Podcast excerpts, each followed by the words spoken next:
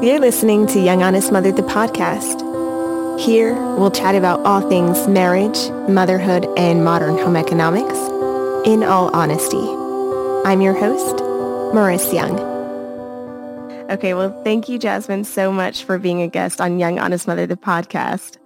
Yeah, of course, of course. Thank you for asking me to be on the podcast. Okay, so to start with, tell us a little bit more about yourself. Who is Jasmine? Yeah, well, I am a Christian. I am a wife. I am a mother of a wonderful two-year-old. And I am also uh, sort of a foster mother to teen moms. Um, hmm. My husband and I, we work with a ministry where we kind of take in teen moms and we just support them and do life with them and help them to be successful. Um, and I am also currently 13 weeks pregnant. so Oh my goodness. Congratulations. Yeah. Thank you. Thank you. Wow. Okay. So a couple things I want to dive into. Um, but let's start with this one. So how did you come into fostering teen moms? What was it about that experience that spoke to you? Yeah. Well, um, I always felt like I was sort of being called to mentor young women from an early age, maybe six, mm. 17 or 18. Um, not because of any experience I had, but I just really wanted to see young women be successful.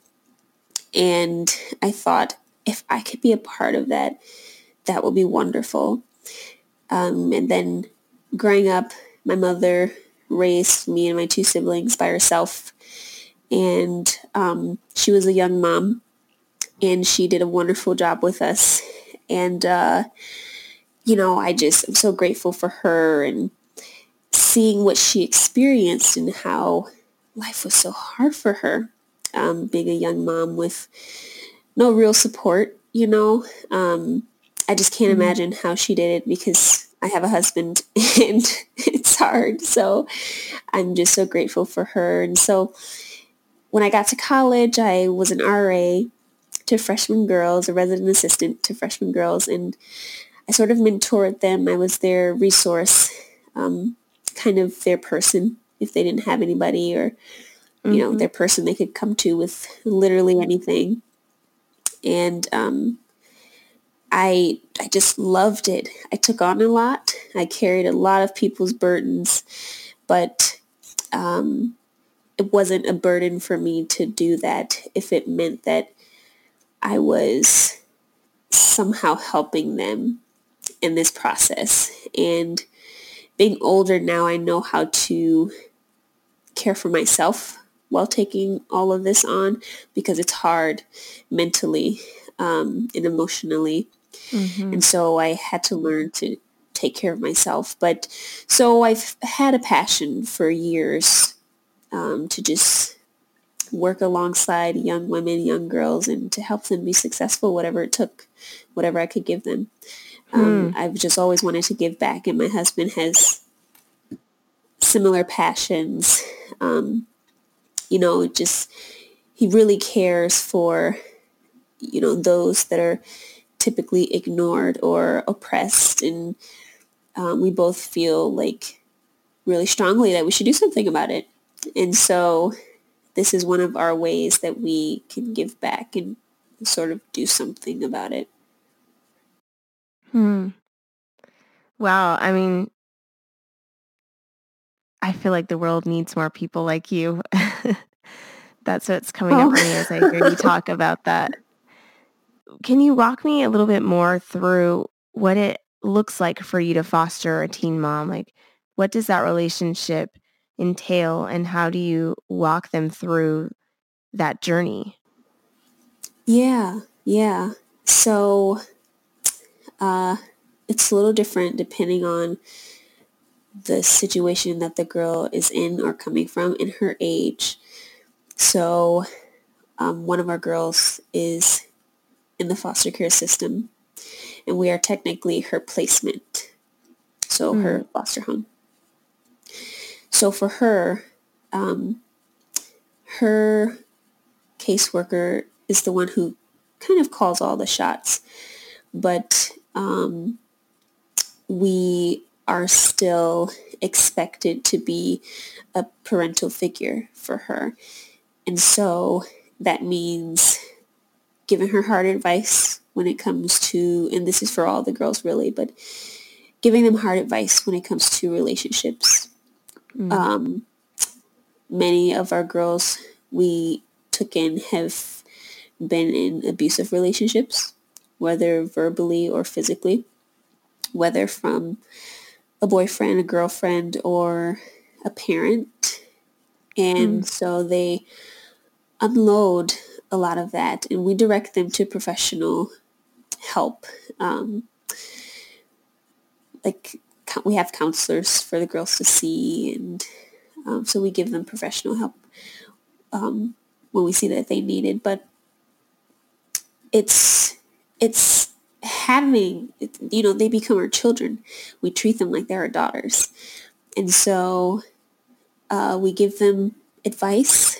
We teach them how to cook. We teach them how to plan. We um, teach them everything that we would teach our daughter. Um, and we live with them. And so we see the good, the bad, the ugly. and mm-hmm. we uh, create rules and boundaries that will help everyone in the house to succeed and do well. And we show them how to do that with their children and with their relationships. Uh, so it, it really is one thing that uh, one of the board members said when they were interviewing us is that this position will be like managing a very large family. And it is like that. Mm-hmm.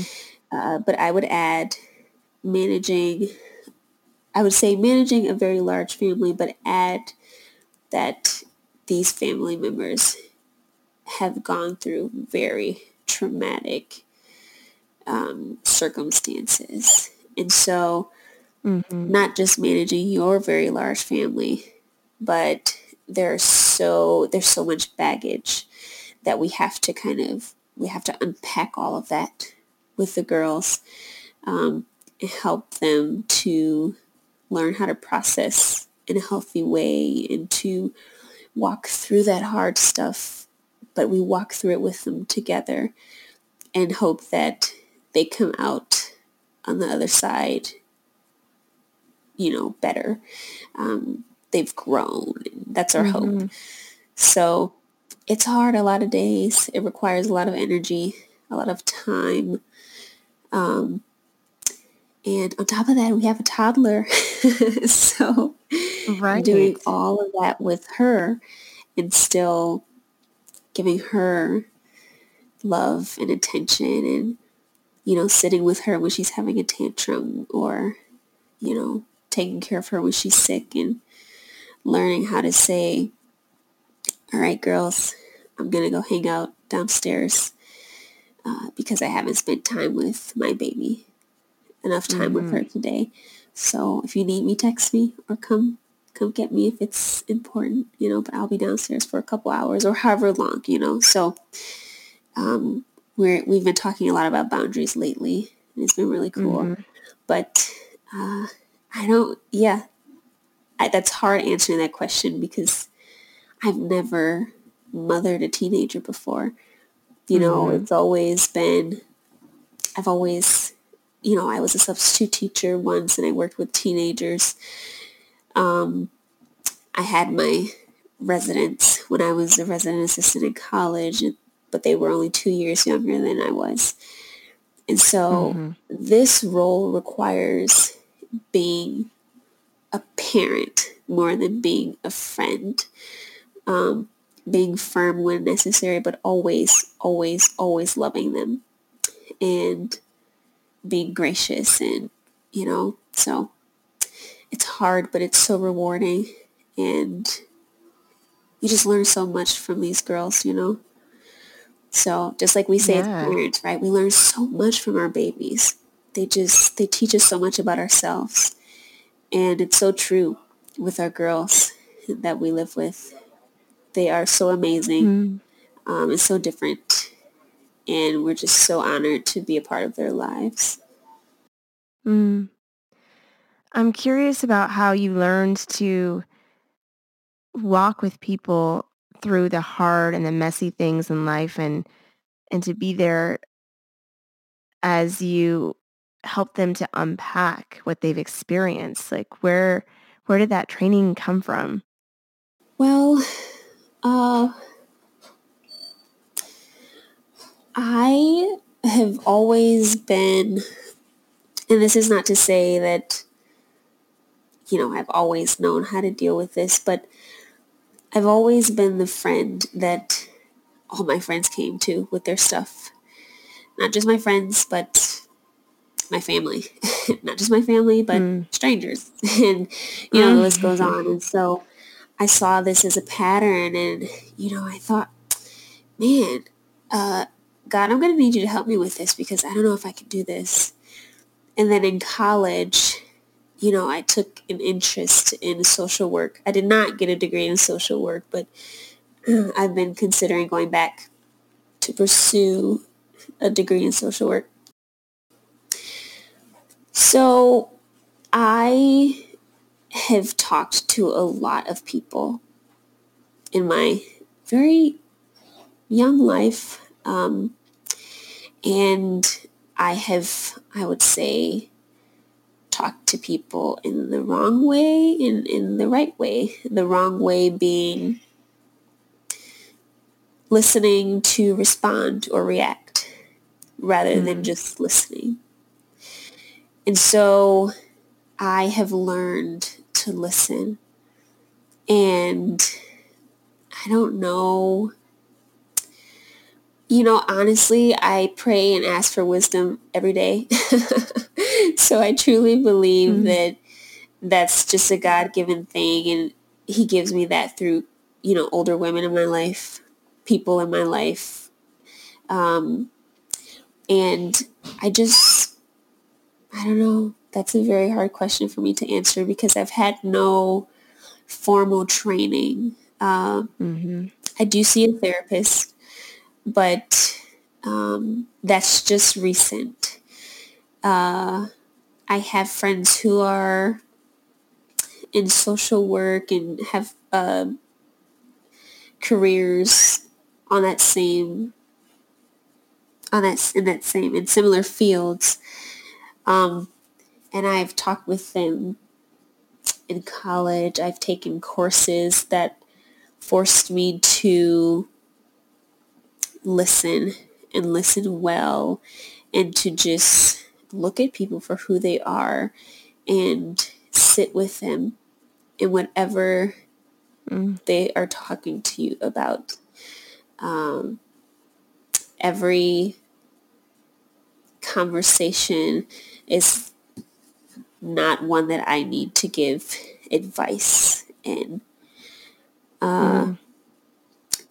I wasn't always like this. I I don't really like hearing the hard stuff that people go through because I'm a very emotional I'm a very emotional person and I you know I hate to see people struggle I hate to see people hurt um, but I have learned that it is so good for many people to just have someone to hear them not just listen but to hear them and and to just be there just be there, you know? Mm. And so the, those are things I have to practice every day with our girls. Uh, and then with certain family members and friends who are struggling with things and who, you know, they may have been struggling with something specific for years now. Um, and I've mm-hmm. just sat with them, walked with them through it, listened, if they asked for advice, I gave it to them.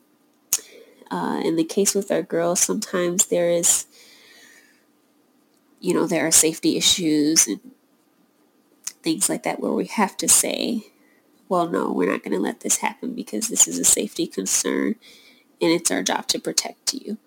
So there are, you know, you know, you know when you have to intervene, when you have to do more than just listen, when you have to say, right, I need to do something because your safety is at risk right now. Uh, and mm-hmm. so um, when I was a resident assistant in college, we did have a lot of uh, in, in-service training things where we uh, talked a lot about listening and and knowing when to intervene and things like that. So, you know, I just talked for like 10 minutes, but I will say that maybe some of that came from my resident assistant training. Um, it was definitely helpful and I use a lot of what I was taught actually in this position as a house mom for our teen moms. So, yeah. Hmm. Tell me a little bit more about the difference between listening and hearing someone because you brought that up and I thought that was an interesting distinction that you made. Yeah. Well, you can listen to someone. You're listening to the words and the sounds that are coming out of their mouth. You're listening to their utterances and maybe bits of their story and you you you listen to the theme of what's going on um, but I guess when you hear someone, you see them as a person. You accept what they're telling you for what it is. You don't make any any theories. You don't get you know you don't put in your two cents. You accept all of what they're telling you, and you process it and you still love them and you still see them as the human, wonderful person that they are.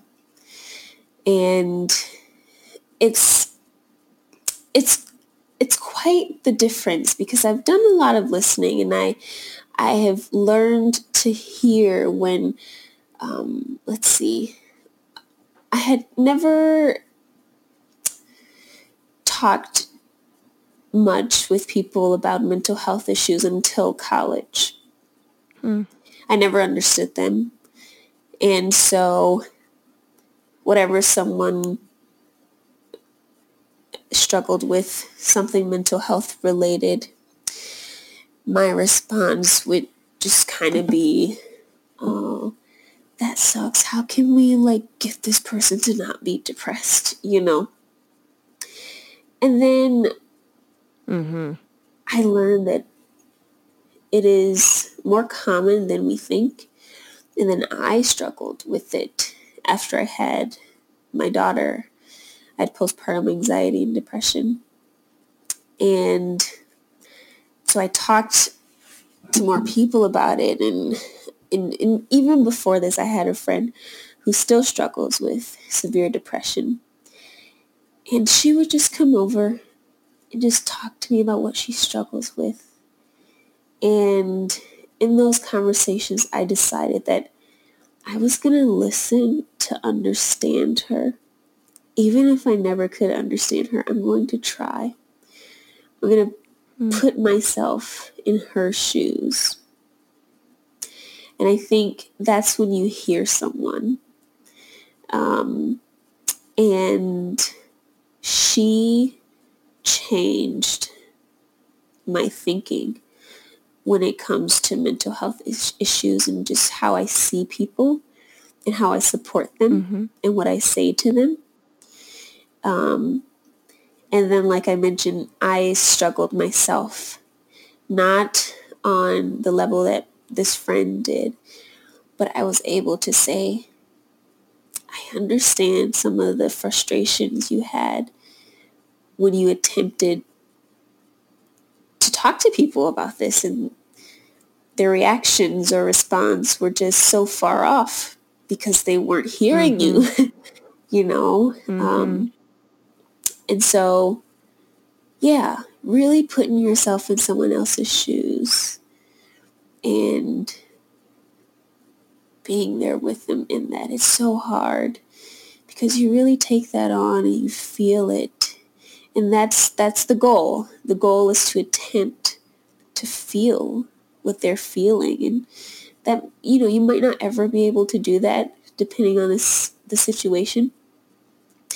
But man, mm-hmm. that just makes conversations so different, you know.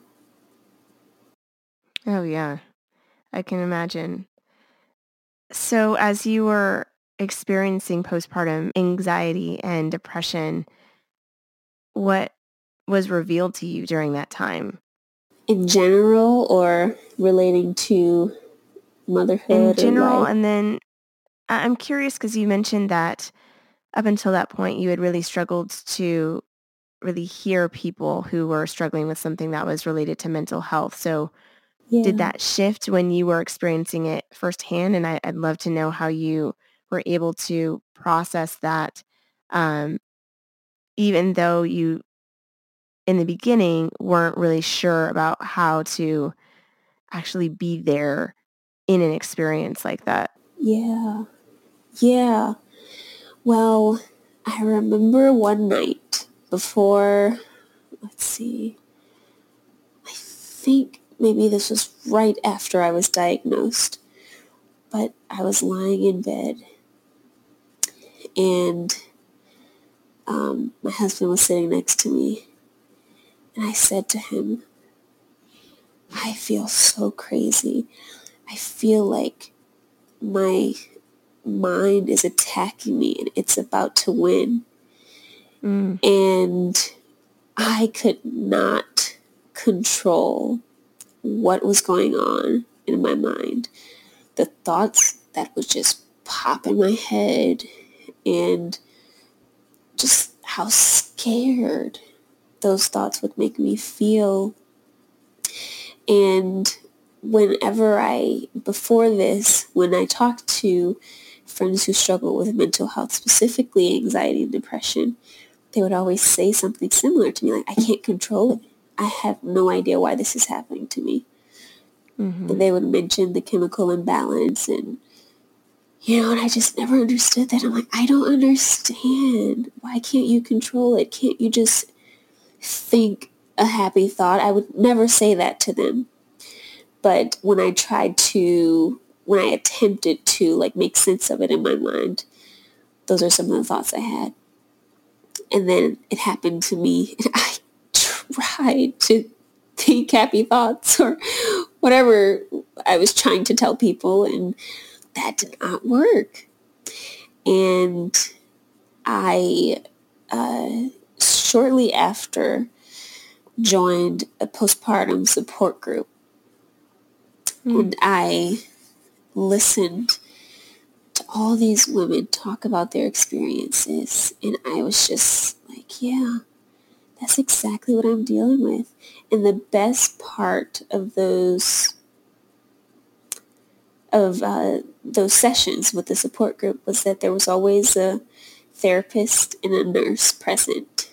And so mm. I asked one of the nurses once because they would always say, you know, a lot of you may not be or may not feel better or back to yourself until your hormones you know, figure themselves out, get back on track. I'm just like, what do you mean? What does, I, I mean, I know my hormones are different because, you know, I had a baby. I am breastfeeding. And so I know like my hormones are different, but what does that mean?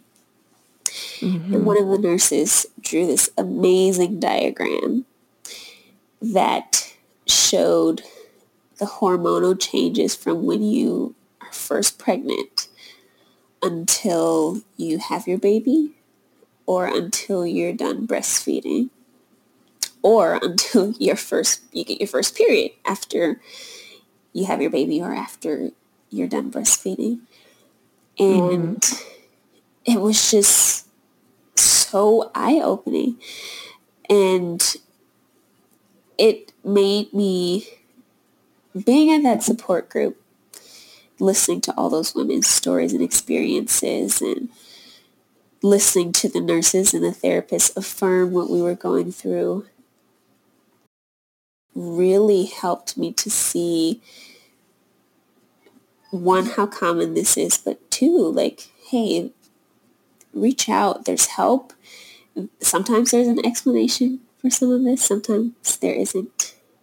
Um, mm-hmm. A lot of women in the support group who struggle with postpartum stuff struggled with mental health issues before they got pregnant. And so their anxiety or depression was a lot different than mine. Um, although my anxiety I found through seeing my therapist was something that I probably always dealt with, but my change in hormones just kind of took it over the edge. Uh, mm. How did your anxiety manifest during postpartum?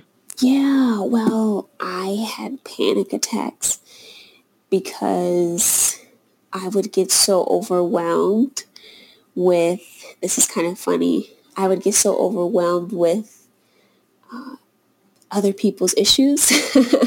mm. And I thought I was crazy. And I would say, well, I feel like, you know, you know, God, I feel like you made me to do this. Like, most of my life, I felt like, you know, a part of what I was made for was to help people walk through their hard stuff. But now I can't even deal with it. But what I learned through that was I need to learn self-care. I need to mm-hmm. learn how to take care of myself. And I needed to learn to set boundaries. And so I have some family members who are, you know, always negative or you know, they always unload on me without asking how I'm doing. And so when I was diagnosed, those family members would call and unload on me and I would almost immediately have a panic attack. And I would have to oh, get off the phone with them and figure out how to breathe and, you know, call my person. I had a, like a support person who I could call if I was having a panic attack and she would help me breathe through it and kind of talk me down from it. Um, but the panic attacks, I had never had a panic attack in my entire life. And I actually went to the ER the first time I had one because I didn't know what it was and I thought I was dying because my heart rate mm-hmm. was just increasing and I just, I had never felt that before. So also, I was just afraid of everything and would just have these irrational thoughts about just like r- random things. Like I'd be driving down the street in a car and see a brown paper bag in the street and think, oh no, I can't run over that because it's going to blow up when I run over it. And mm. I had never thought things like that before, you know? And mm-hmm. it scared me. And I was just like, why am I thinking like this? Is something wrong with me? Um, but it was just in, intrusive thoughts. That's a symptom of anxiety, which I learned um, in my support group. And the, my intrusive thoughts were terrible. And those thoughts are what made me terribly afraid to even leave my house. Mm-hmm. I was mm-hmm. diagnosed when my daughter was about three months old. And it took me until she was, oh, let's see, maybe 10 months before I felt comfortable leaving the house um, for more than a few hours or I had to go somewhere specific. Like if I left the house, I had to go to my mother-in-law's house, for an example, because I felt safe there. But mm-hmm.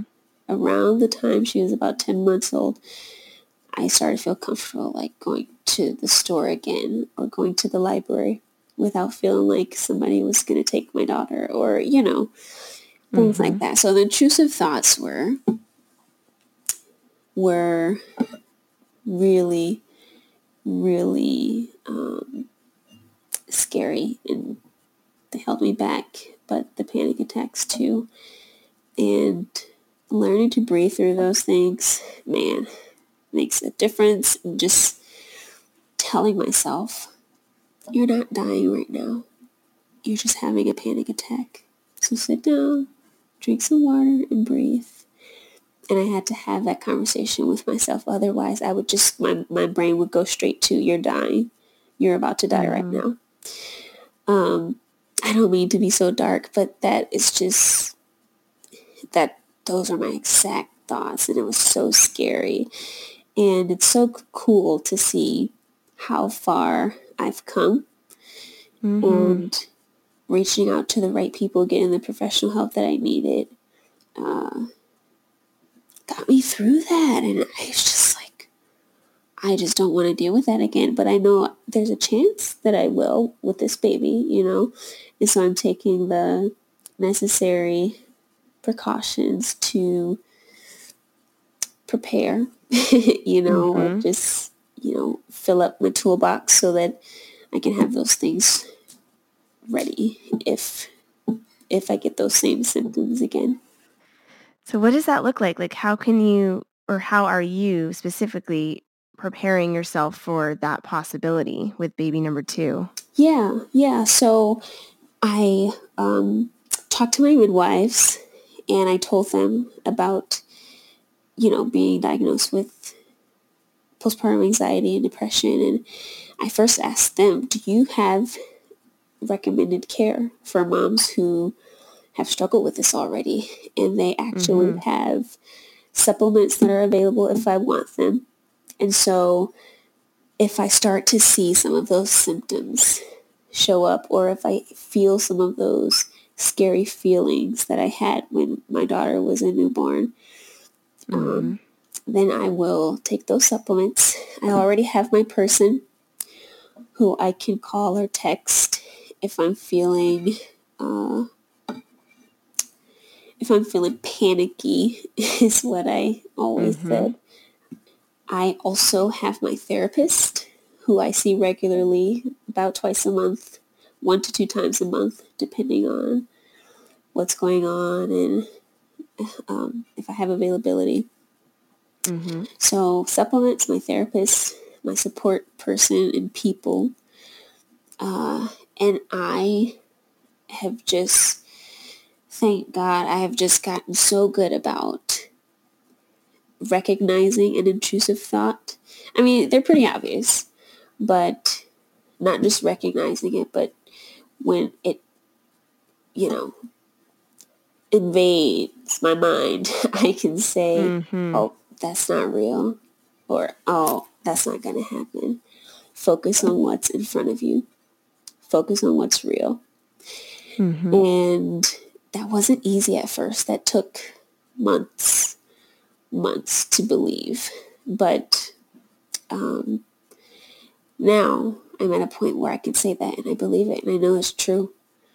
And so I have, since uh, getting pregnant with this baby, I've noticed some symptoms show up, not very um, not as intense, but you know, that's a red flag for me. And so I have had to tell myself, you know, a weird thought will come to mind and I'll say, oh, that's not going to happen. And then just refocus on what I'm doing. So lots of mindfulness and just being in the present. You know, we I use that so loosely sometimes. Oh, just be in the present, just be. But that really saved my life when my anxiety was really bad. Um, and that was hard to do when all I could think about were these terrible things that I couldn't control. I didn't want to think of those things. Just being in that moment, whatever moment it is, really kept me from having panic attacks. And so that's a big, that's a very important tool. um, that I'll need, that I still yes. use. Um, and I learned all of this stuff from my support group, and I still have them. I talked to some of those ladies still from that group. But I learned all these things from my support group, my therapist, and my support person. I'm just so thankful to have had all these people to just be with me in that and give me like tools that can help me through it, you know, and not just say, oh, just pray or something like that. Right. you know, like right. Something yeah. actionable. Yeah, right. Like I, I firmly believe in the power of prayer, but I also firmly believe that God gives us people to help us when we need it. He gives us tools and those tools and people, they come in different different forms, you know? And so mm-hmm. um yeah, so I feel ready if I do have to deal with that with this baby, which I am expecting only because I've seen some of the symptoms already. And so, you know, I've been talking to all my people and being like, hey, just so you know, I'm having some intrusive thoughts. Or hey, just so you know, I felt like I was going to have a panic attack the other day, but I was actually hungry. So I ate and I felt oh. better. you know? Um, because some of those symptoms and feelings, well, feelings of hunger or, you know, uh, sleepiness, they mirror feelings of anxiety, which is something I also learned. And so that's something else I do. I say, well, am I tired? Instead of just jumping right to, I'm having a panic attack, you know? Mm-hmm. I say, well, when was the last time I ate? Did I have any water today? Did I have a lot of water today? you know, things like that. Right. Yeah. I think that's really important and I'm I'm really glad that this time around you already have this community of support in place so that should anything arise after baby number 2 comes Earthside, I mean, you'll have people who know how to walk with you through this experience and you won't have to feel so alone. Right. Right. Exactly. Exactly. Because I did, you know, and I was so glad when I got my my tribe of supporters, you know, um, because mm-hmm. I was so mm-hmm. empowered by them and just so embraced and that helped me so much and I still have them. So I'm so glad right um, for that, you know. So what are you most looking forward to with baby number two and, and being a mom of two in general? Well, I know this might sound crazy, but I really enjoy the newborn stage.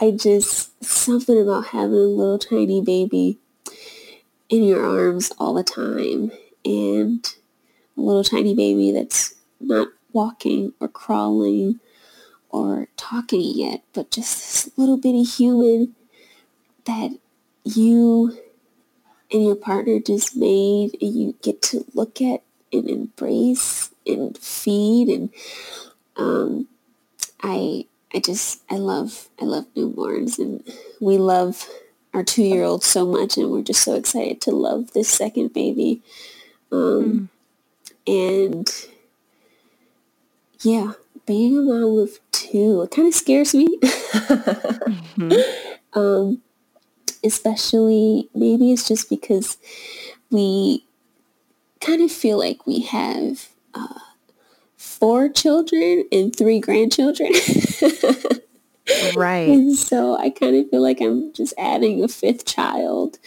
uh, to our family. Um, but we do get time away from work and stuff, and we do have time to be, um, you know, our small family away from our bigger family. But I am just excited to see our little family grow. Um, you know, my husband comes from a very large family. He has eight siblings. Oh, wow. And so he, you know, if he had his way, we'd probably have three kids by now and probably pregnant with the fourth. but mm. but um, I did not come from a large family. I'm not opposed to it, but I'm also like, well, our first one is, what do they call them? Spirited. She's very spirited yeah. and, and lovely, uh, but requires a lot. And if this baby is anything like her, um, I'm going to need all the energy I can get. Um, so I'm I'm also looking forward to just seeing how this child grows and becomes, mm. you know, the little human that they were meant to be. Um, I'm excited to see his or her personality and I'm excited to see if it's a boy or a girl, you know. Mm-hmm. Um, Are you going to find out before the baby's born? Yes, yes. We'll get the recommended 20-week ultrasound. And, okay. And we'll find out. So I thought about having a surprise, but then I was like, no, no, I kind of want to know. it's just fun to know. I don't know. Um, so yeah, and uh, with with our two-year-old, I, my husband, he didn't get to feed her when she was really young. Well, I nursed her and she was mm-hmm. not taking a bottle from anybody for like the first nine months. Um, oh wow! Yeah, then, but I think that's just because I we never really offered it to her, and so I want to give my husband more opportunities to feed this baby when the baby is a newborn. Um, mm-hmm. So I'm excited for that too, but try not to have too many expectations or any at all, really. Um, right. right. I can understand. We just we just disappoint ourselves when we do that. So there's just no way to know for sure how things are actually going to turn out. So, like in my opinion, I try really hard. I don't always succeed, but I try hard to not get my hopes up about anything in particular because yeah. things always turn out in a way that I could never have expected in the first place. That is so true. That is like the epitome of motherhood. mm-hmm. It's it's it's just so true, and and I would say that I would say that for marriage too. It's just maybe just life in general. yeah. You know, I'm not I'm not a very I'm not, you know, a planner or a type A personality. I'm very much a, you know, fly by the seat of my pants type of girl. But mm. um, I do have expectations when it comes to like, or I've had expectations when it when it came to my marriage or mm-hmm. being a mom. And oh my goodness, oh my goodness, I was sorely disappointed, not in a bad way, because yeah. I got so much more than I expected, and it was so much better than I could have ever mm. asked for. But because of that, now I am just, I'm just like you said, I'm trying not to get my hopes up about too many things mm-hmm. because I think it's just healthier that way. And I think for me, I'm more grateful for what comes out of that, you know, because if I have this like lofty expectation and it doesn't happen, then I'm disappointed and like, well, why did I expect that to happen anyway? You know, it's just right. So it can lead into a spiral. Exactly. Exactly. Yeah. Mm. So I'm also going back to your question about what I'm looking forward to with this baby, mm-hmm. I'm also looking forward to the birth of this baby because with our daughter, um, we had a home birth, but my midwife retired. And so I was really sad um, because she retired right before, or yeah, right before I found out I was pregnant and I just dreamed that she would help me deliver all my babies, you know. Mm. And we just had such a wonderful relationship, but it was time for her to retire, and I was really sad, and I didn't want to find a new midwife but I have wonderful midwives and I, I just love them. I love how supportive and, you know, they're just very supportive and they just know so much. And I just love talking to them and learning from them and just feeling so supported. And so I'm looking forward to that too. Um, I mean, not like the pain and stuff because I'm, I'm still scared about that. mm. I mean, I'm trying to I'm trying to prepare mentally and not say things like I'm scared and because I think that really makes a difference when yes. your mind is changed about those things and how birth works and you know all that stuff and so I was so prepared with my first because I had lots of time to prepare and research and, and talk and now I'm already in the second trimester I'm like oh I've done zero reading on anything. like, what is going on? So, well, you're already taking care of a toddler and your your foster kids and everything. Like, you have a lot going on right now. Yeah, yeah, I do, I do, and I just need to be intentional with making time for things that I need to do and things that I love. And that's where mm-hmm. boundaries come in. Um, I just need to be good about getting to bed at a decent time. I hear you on that. I need to do better with that. I feel like after my son goes to bed, I'm like, woo, okay, now I have time to do all the things I wanted to do all day that I haven't gotten to.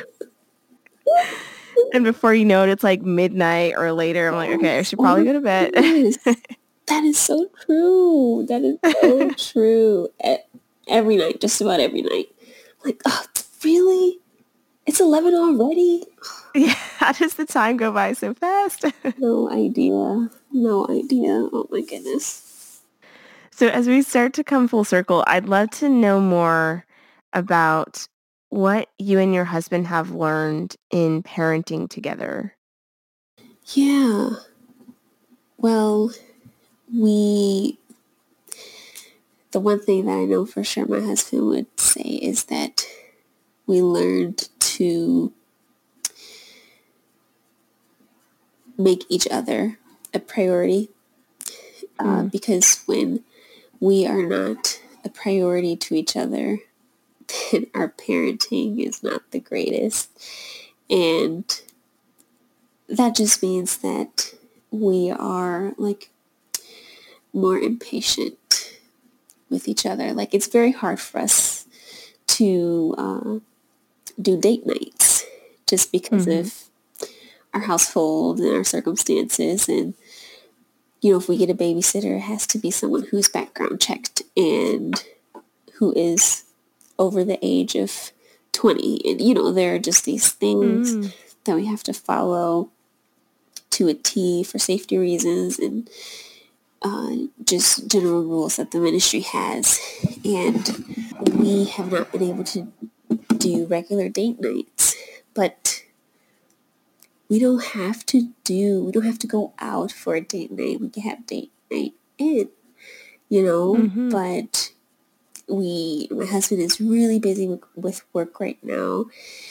And, you know, I'm busy with just like my toddler and just life in the house because I stay at home and I do a lot of driving with the girls, uh, taking them to their mm-hmm. appointments and things. And so we're really busy, but we said that we would, right before bed or right after dinner, just talk for an hour, catch up, hear about each other's day, and just listen to each other, you know, and be there and just spend some time And usually it's longer than an hour, you know, but mm. we, when we do that and when we have a date night out or in, it just makes things better. I don't know, we, um, we have to make sure we're filling each other up and giving each other the attention that we should, you know, the attention that that my husband deserves, the attention that I deserve, and you know, and when we are loving each other well, we love our daughter so much better. Uh, I mean, mm. this is our little human, right? And so the love we have for her is always unconditional.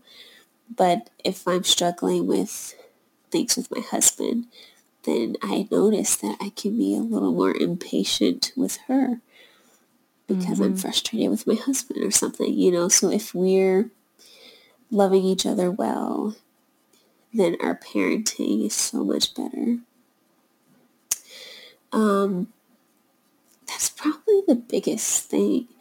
And I would also say that I don't know, patience probably more so for mm-hmm. me than for my husband, but he's very patient and a lot more patient than I am. But I mean, the like my husband joked because I don't like messes, and when I was pregnant with our daughter, my husband, I don't know, he spilled something or something, and I got so frustrated.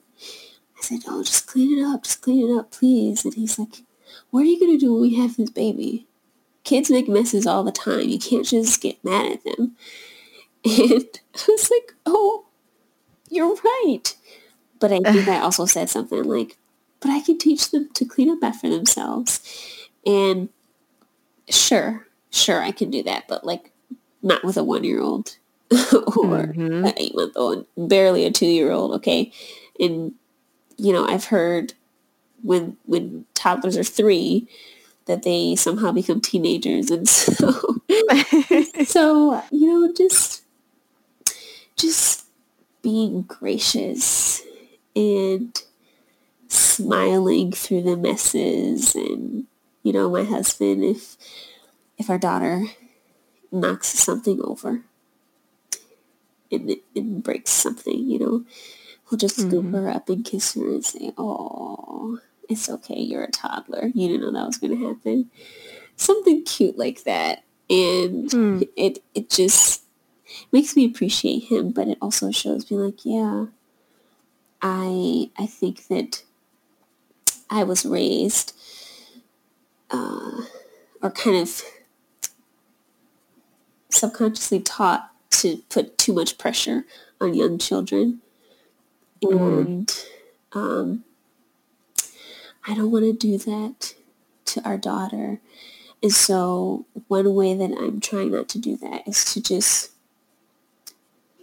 well, not have these lofty expectations for my two-year-old. mm-hmm. um, but to also just like be gracious and to smile through whatever is going on. And every day is an opportunity to teach her and to guide her and to respectfully parent her. Um, and that is so humbling. And um, it just makes me love her even more, you know, and I don't want to be frustrated with her because she's doing toddler things, you know. Um, yeah. And so I, it's just been really helpful to just understand where she is developmentally and mm-hmm. to take her age into consideration. I mean, this sounds like very basic stuff, but the environment I was raised in, it just was not, this was not the case at all when it comes to children, you know. Um, mm. A lot of people I knew had a very harsh way of dealing with young children. And I always knew I didn't want to, to be that way, you know. I, and this is not to say that they're terrible parents or anything like that, but um, it was just very harsh. And um, I just didn't want to be harsh with my children. And a part of me trying not to be that way is really working at not getting so frustrated when my child is doing childish things. you know, mm-hmm. I I expect her to knock things over. I expect her to fall and hurt herself even though I told her not to run in her socks or something. you know, she's mm-hmm. she's still learning. She's learning how to listen. She's learning how to make her own decisions. Um, she's learning how to navigate this world and she's still learning our language, you know? And so I just have to consider those things every day, especially when I am just not having a good day and I'm just really irritated or frustrated for some reason. And I have to check myself and I have to say, whatever you're dealing with, do not take this out on your daughter or your husband. Mm. but, you know, I'm home with my daughter. So she's the one who is with me all day. Um, right. So, yeah, that's been that's been very humbling and it's helped me to just appreciate her for who she is, you know, as my little human. Mm. That is such a relevant reminder for me. So my son is two and a half and it's it's very easy. I know and you mentioned this a couple times as you were explaining this to me, but it seems obvious. Like, yeah, okay, we, we understand that we have a two-year-old. We understand that we have a toddler, but it's very easy to forget that this toddler is at a certain stage development mentally, mm. developmentally, yeah. because they act so mature in certain right. instances, you know, and they're so capable of doing things yes. like physically. And yes. my son is talking so well that it's I often forget that he's only two. Yeah. and I have to constantly I mean multiple times a day I have to remind myself like he's only two. I can't expect him to be perfectly neat, to never have outbursts, to never, you know, run and fall and break something, to never disobey what I've said, you know, like, and I have, I, I have this, um, desire to want to control a lot of things like about his toddlerhood. You know, I, I want things to be easy. I want him to just sit down and eat his food. Like I've asked him to do a thousand times. I want yeah, him to not right. touch the thing that I told him yesterday not to touch, you know. Um, and a part of my motherhood journey has been coming to the realization that first of all, I'm just not in control of right. any other human. Yep. That's been a big one. Yep. And then second of all, it's okay for our children to develop in their own time. Yes. I can't expect yes. adult behaviors from a toddler and that's okay. Like mm-hmm. that is a part of this upbringing. That's a part of his childhood. That's a part of him growing into maturity. He doesn't yeah. come that way from the beginning. Right. Right. Oh, I love that. I love especially the, you know, I can't control any human. I love that because I think often with children, uh, we think that we can't control them. yes. Because we look at them as these little little children who you know they need so much help and guidance from us which they do need guidance from us but we can gently and respectfully guide them and teach them without trying to control them um, mm-hmm. that makes things so much worse when we try to do that you know and it makes i know more frustrating and it's like why don't we understand that you know right and it I mean, I there have been so many instances where, you know, I've been like, oh, why won't she listen to me? Why won't she listen to me? And then I would have, you know, my following thought would be, what is my issue with wanting her to listen to me so badly? Why, mm. why am I so stuck on this? You know, why can't I just let my toddler be a toddler right now. You know, maybe she's maybe she has a mission maybe she's trying to accomplish something else and I'm getting in her way because I'm trying to control mm-hmm. her and make her do what I want to do, you know? Mm-hmm. And so I love that so much. And that's just such a good reminder because that's so accurate. We cannot control any human. That includes our little babies. You know, that includes mm-hmm. our children. And we don't like to see it that way often, you know, in our society. And that's, I just, I love that. Thanks for sharing that. You're welcome. So where can people stay in touch with you and your journey? Yeah, well, I'm on social media. I'm on Instagram uh, as Jazz and Ben 17. Originally, my husband and I thought we would have like a shared Instagram page, but that hasn't really happened. but we still kept the name. Um, I'm also on Facebook as Jasmine Buerly.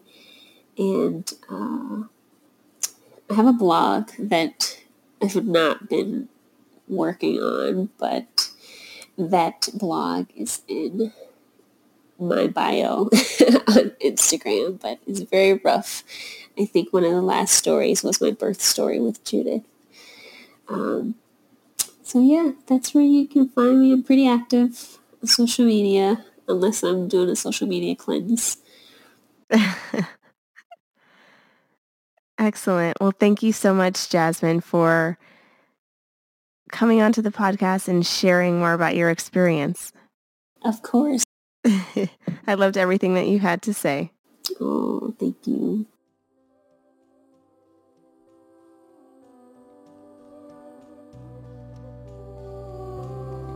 And that's it for this episode of Young Honest Mother, the podcast, which means it's time for you to join the conversation. Share your thoughts on social media and tag me at Young Honest Mother. And then pass this episode along to friends and family.